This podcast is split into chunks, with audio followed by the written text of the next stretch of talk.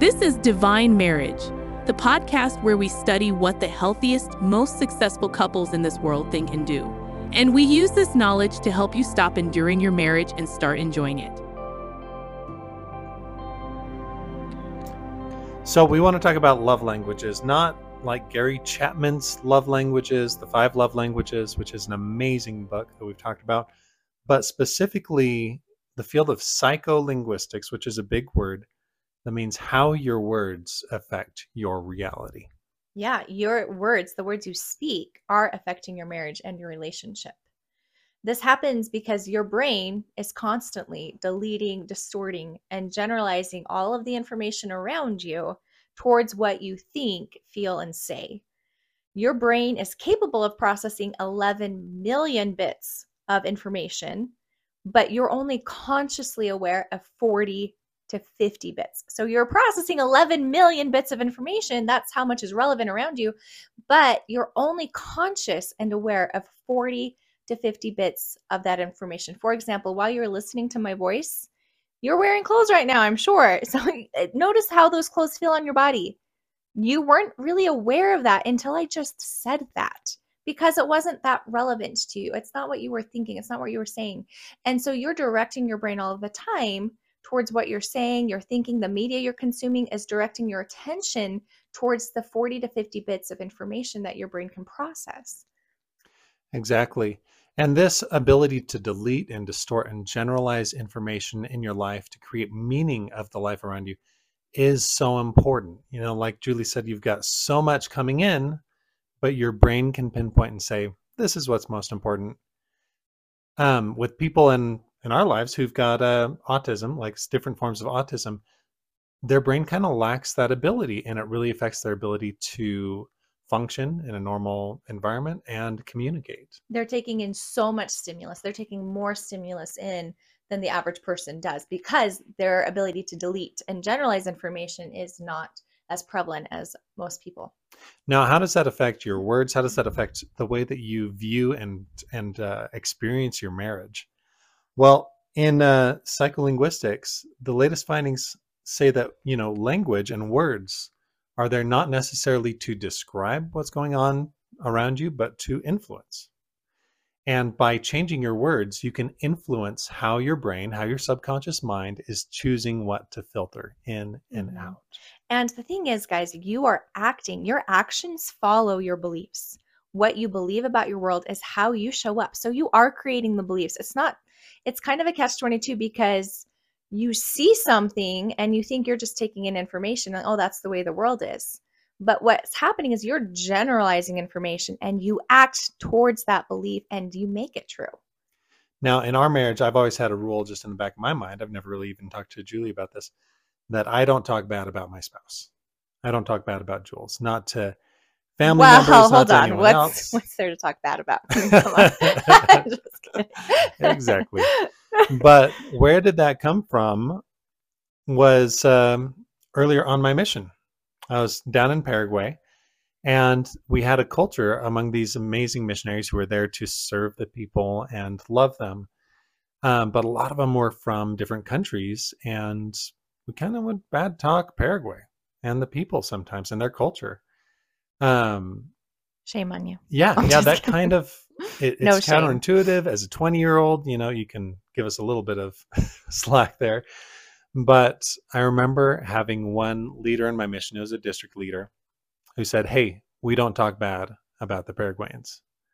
And that was like a non negotiable rule. And I was so relieved when he brought that up because I felt it felt counterintuitive that uh, different people would say negative things towards these people that we were there to serve. Only because they were different and they didn't yeah. understand it. And for me, there was also part of my brain that was filtering, deleting, distorting, generalizing all the information to prove those negative words right and say, you know what? Yeah. I feel like we shouldn't be doing this, but you know what? They're kind of right. Yeah, and so whatever negative thing you're thinking, that's all you're seeing because that they it's the 40 yeah. to 50 bits of information. So all of the good, beautiful, wonderful things you're deleting. Right. And it's such a loss on your part. Switching from thinking that people living in a certain part of town were lazy to thinking that they were hardworking made me appreciate all of the hardworking and wonderful things that they were doing. Yeah, and you can do this in every relationship of your life. Now, especially your marriage, because you've got so many opportunities to think about your spouse throughout the day. And how are you thinking about them? What are the words that you're saying in your mind? It sends a real message to your subconscious. So, studies have proven this over and over and over again that one of the most beneficial and effective ways to be a happier person is to start with a gratitude journal in the mm-hmm. beginning of the day.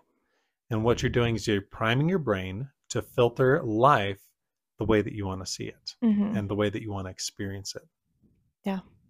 Now, I can hear some people, if I were to talk about this with them, they might say, yeah, but isn't that gaslighting yourself? I mean, there are negative things in the world. We should be aware of them. But here's the truth you could be gaslighting either way. Would you rather be positive and focus on the positive and multiply that in your life? Or negate the positive, filter that out, and focus on the negative and multiply that in your life?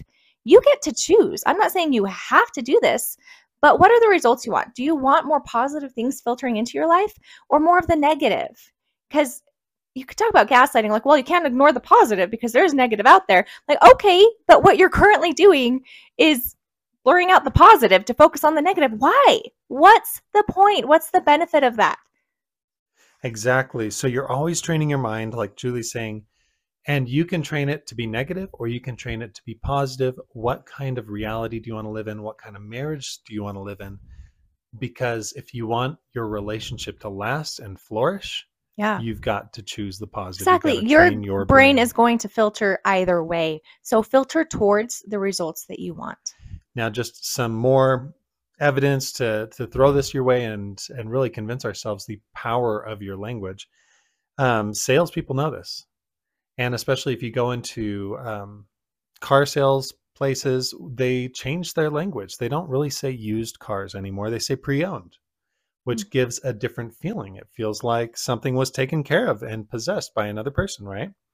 They don't really say cost or price. These salespeople, they've started saying investment this is mm-hmm. an investment in your future. You know, we've all heard that. Because these lang- they know that the language triggers a different feeling and reality inside your mind.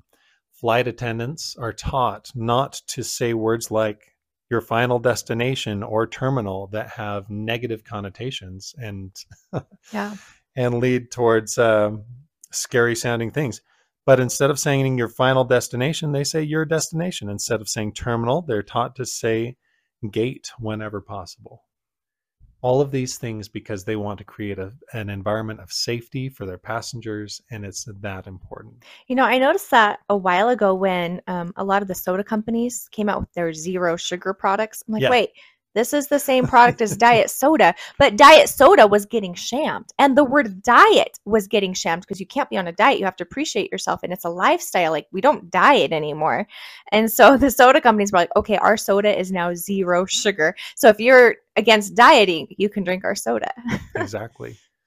So you really have to work at this. You really have to train your brain to think of different words. And in a lot of the work that Jules and I do, we're working with clients and we either take them one or two routes to change their reality either by changing their behavior and then that affects their internal reality or changing their internal reality and that affects their behavior. Mm-hmm. this is a changing of your internal reality a remapping of how you think so that you process your marriage and feel the love that you deserve to feel and it will always influence your behavior. Absolutely. So i and all, this comes down to the media you're consuming too when Justin and I started um, focusing more on couples coaching specifically, you know, I started looking up like memes and gifs and fun things that we could share on our Instagram and on our Facebook.